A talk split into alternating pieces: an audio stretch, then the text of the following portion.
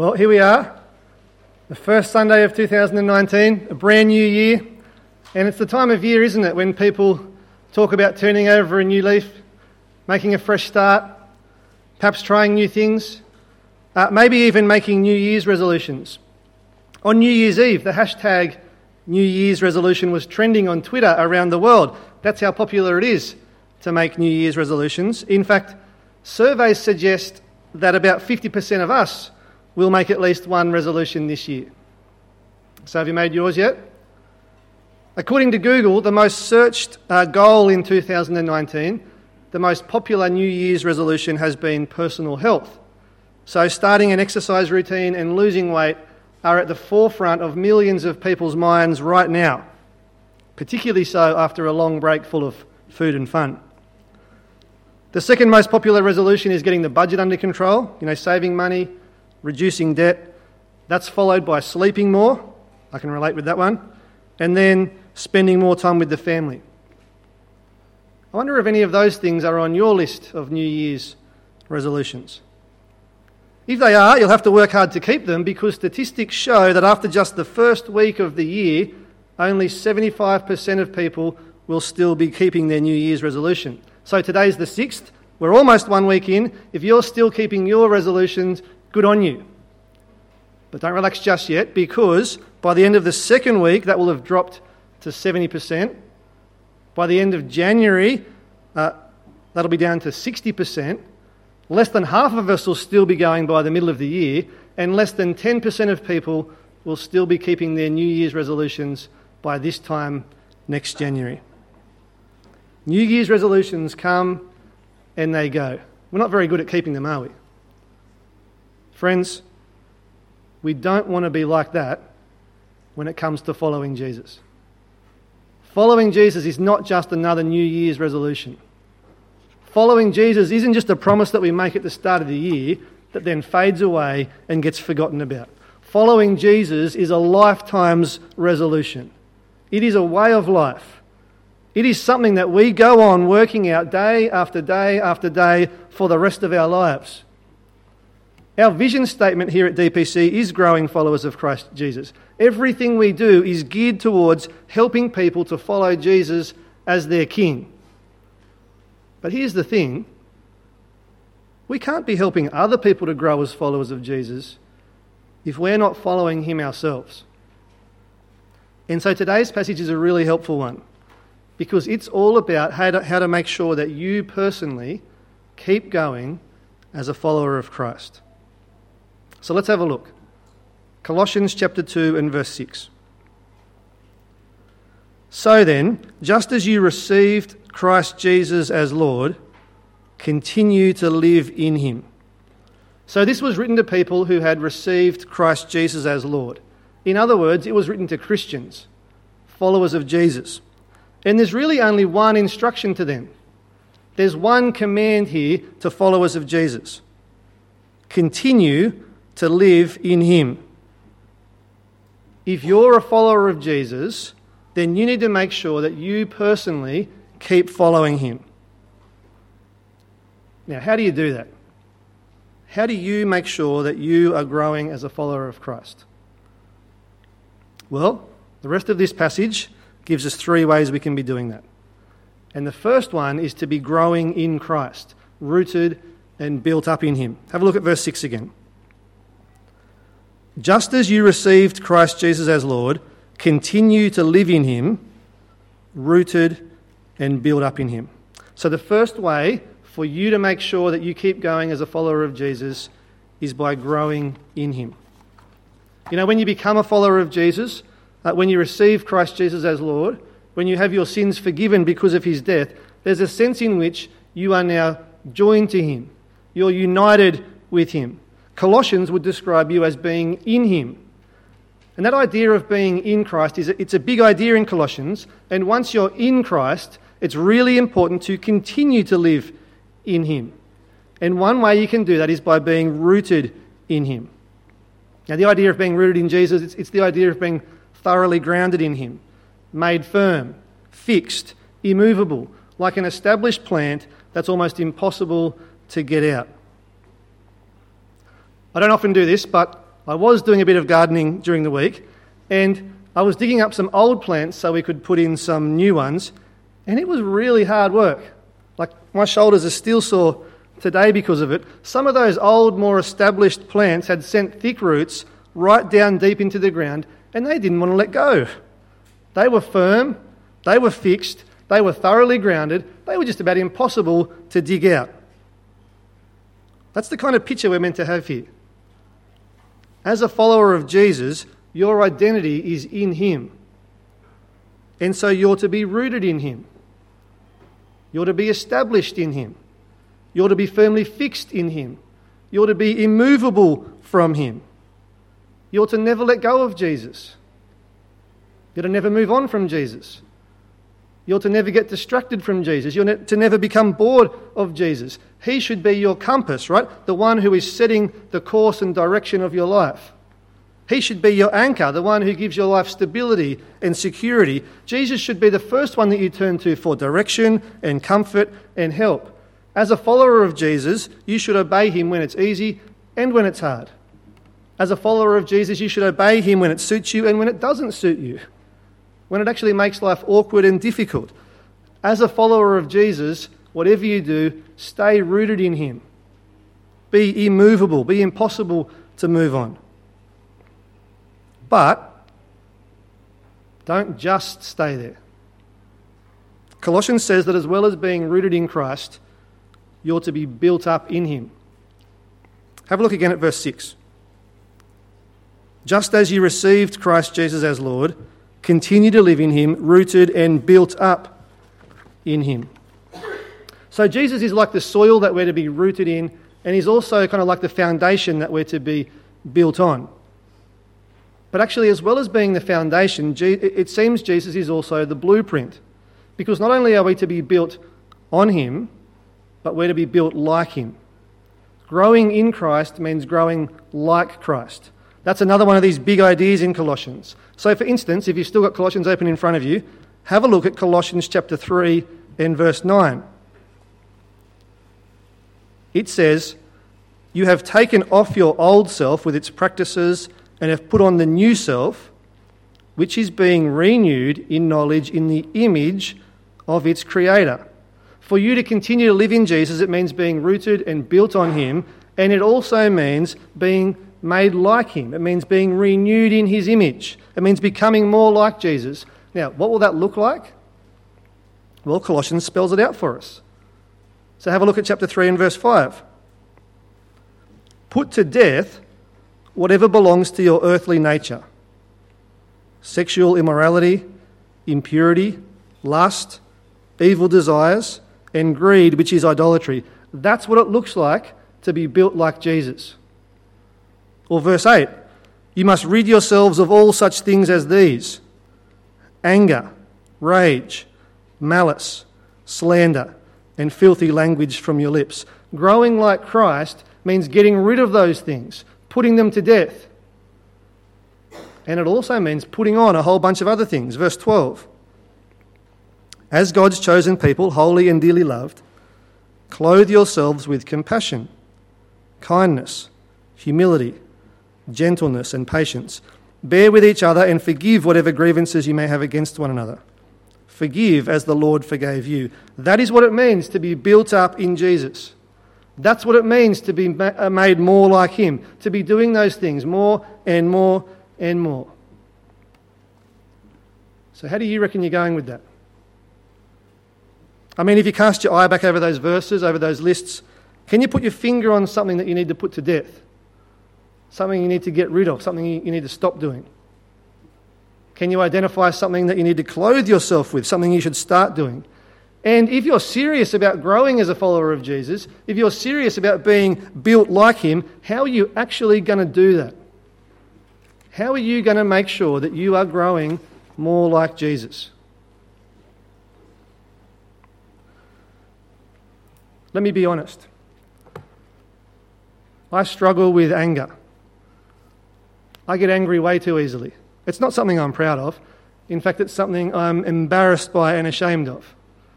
I know it's wrong as a follower of Jesus, and it doesn't reflect that I am in Him. And so, with God's help, by His grace, I'm going to try and do something about it. I've got a plan about how I might be able to be built a little bit more like Him. This is my plan. I've just started reading this book, a small book about a big problem.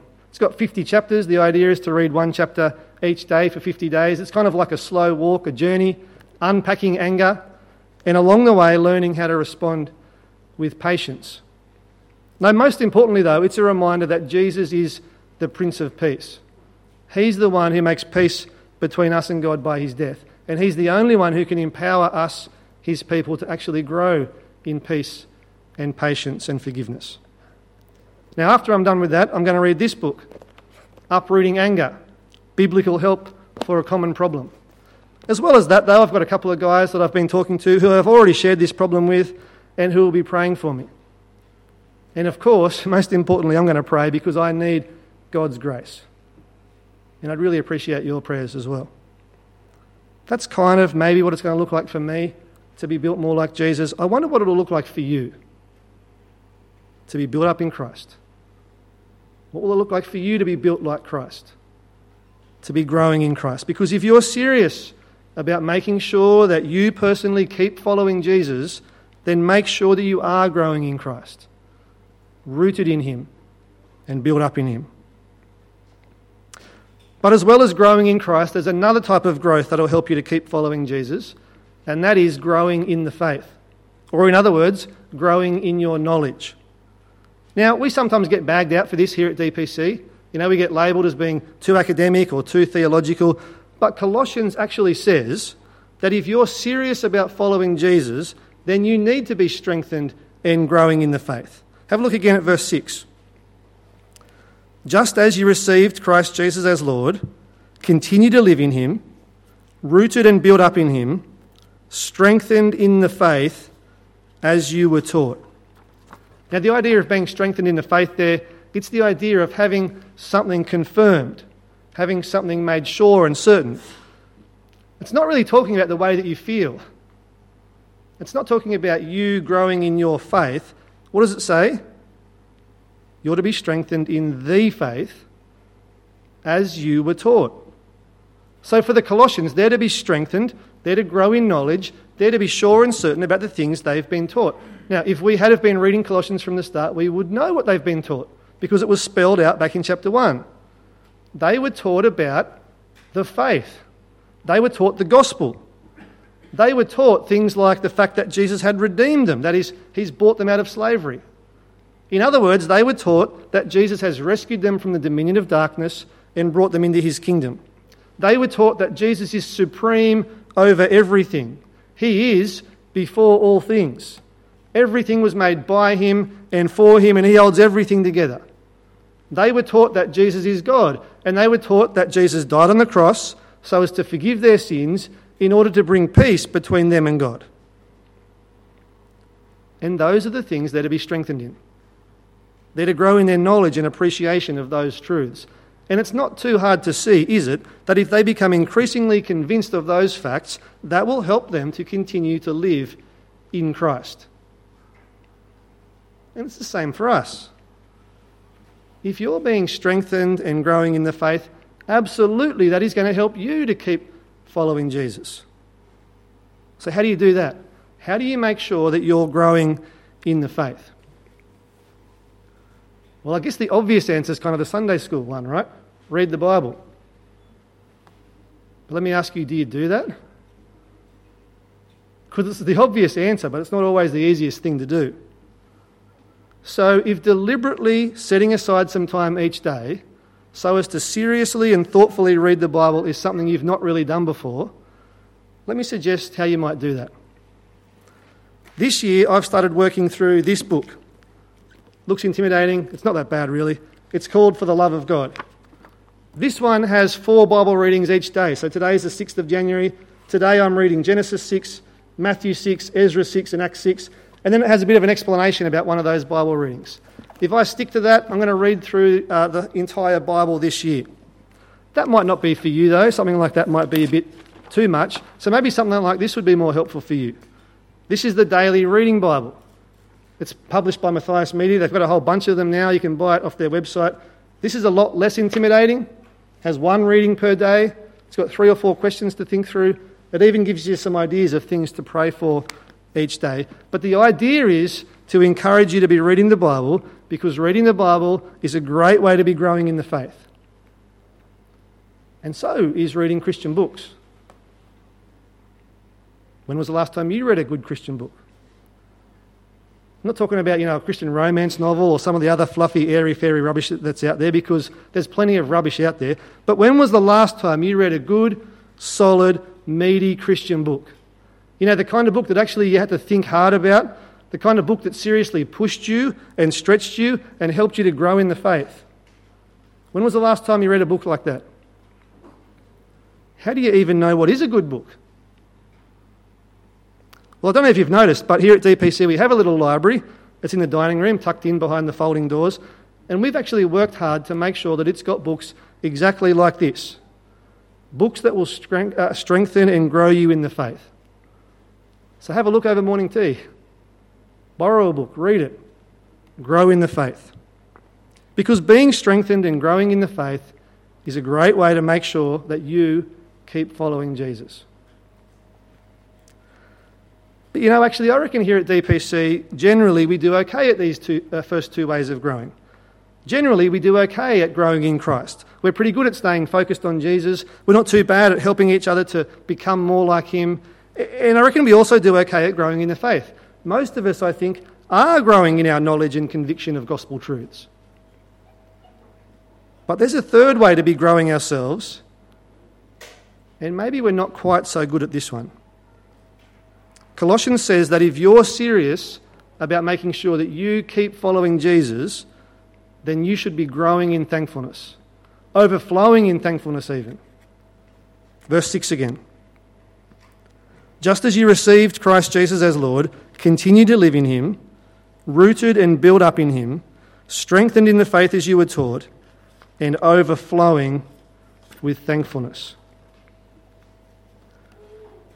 Do you reckon you're a thankful person? Would you say you're overflowing with thankfulness? Because I reckon generally we're not great at this. Now, in part, that's because our culture isn't thankful, is it? We live in a culture where people are just complaining about stuff all the time.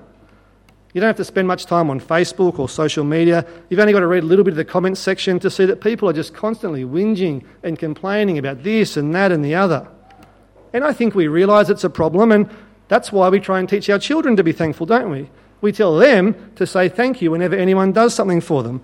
But when was the last time that you consciously and deliberately stopped to say thank you to God for something? And I'm not talking about how you say thank you for your food when you say grace and that, but when was the last time that you deliberately and consciously stopped to say thank you to God for something? I wonder if we could do a much better job at modelling thankfulness. We could certainly do a much better job at overflowing with thankfulness. You know, just about all Paul's letters start with giving thanks. This letter, Colossians, it started with the words, We always thank God, the Father of our Lord Jesus Christ, when we pray for you. Even 1 Corinthians, right, which was a letter written to a bunch of ratbags, a letter full of all the things they were doing wrong, even it starts by being thankful. At the start of 1 Corinthians, Paul says, I always thank God for you. And I suspect that, that at least part of the reason Paul always did that was because he was modeling thankfulness to the people he was writing to. He was modeling to them what it meant to be overflowing with thankfulness. He was showing them that no matter the circumstances, when we are in Christ, there are always things to be thankful for. You just got to look for them. Because the churches he was writing to clearly weren't perfect, they had their problems, but even so, even in them, there were things to be thankful for. And that's like us, isn't it? We're not perfect. As a church, we have our problems. There are plenty of things here that are frustrating and annoying. There are plenty of things here to whinge and complain about. There are things about church that annoy me.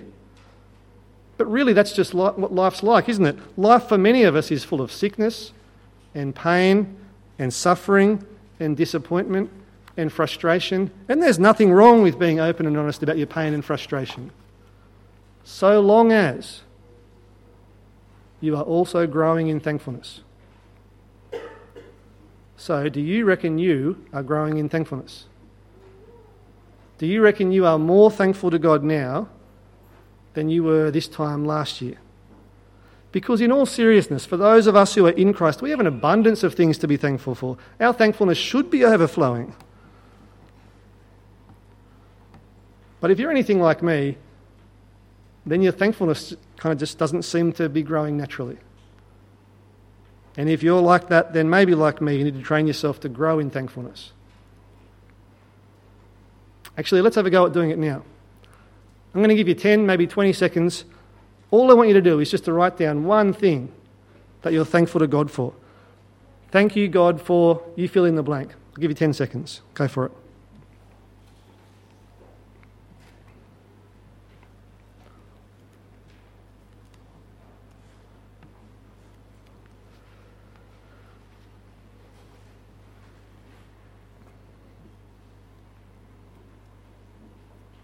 Okay, that's long enough. Hopefully, you wrote something down. If you didn't, hopefully, you could at least think of something.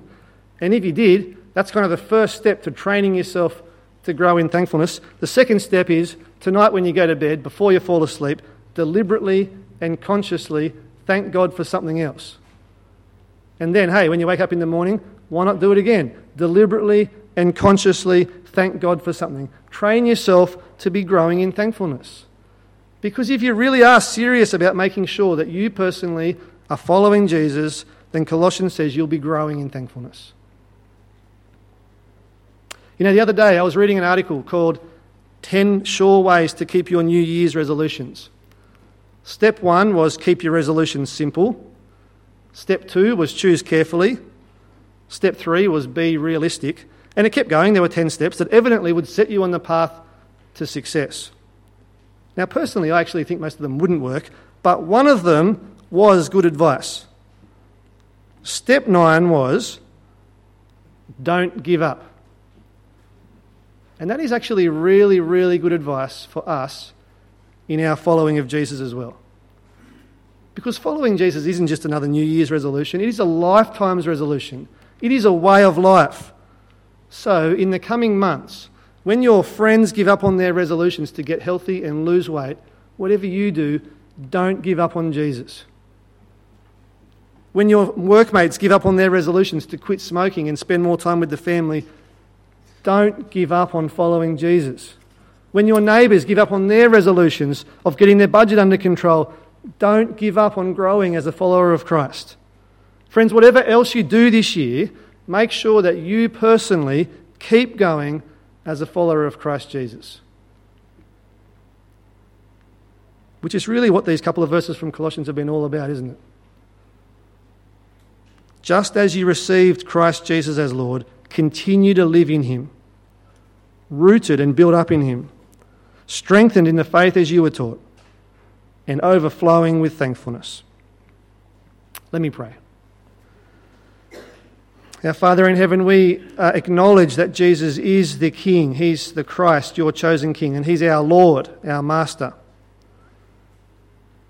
And people, uh, uh, Father, as people who have received Jesus as Lord, as His followers, help us to continue to live in Him, please. Help us to keep following Him. We really need your help to do that. It's a hard thing to do. And so, Father, thank you for the encouragement and the reminder this morning. Help us, please, to be rooted and built up in Jesus, to never move on from Him, to be growing like Him. Help us, please, to be strengthened in the faith, to be growing in our, fa- in our faith. Help us, please, to be convinced and convicted of the truths of the gospel, and so to keep following Jesus. Father, help us, please, to be growing in thankfulness. Help us to be overflowing in thankfulness. Because in Christ we have so much to be thankful for, an abundance of things to be thankful for. Help us, please, to go on following Jesus, to continue to live in Him, and please use us to honour and glorify Him. We pray these things in Jesus' name. Amen.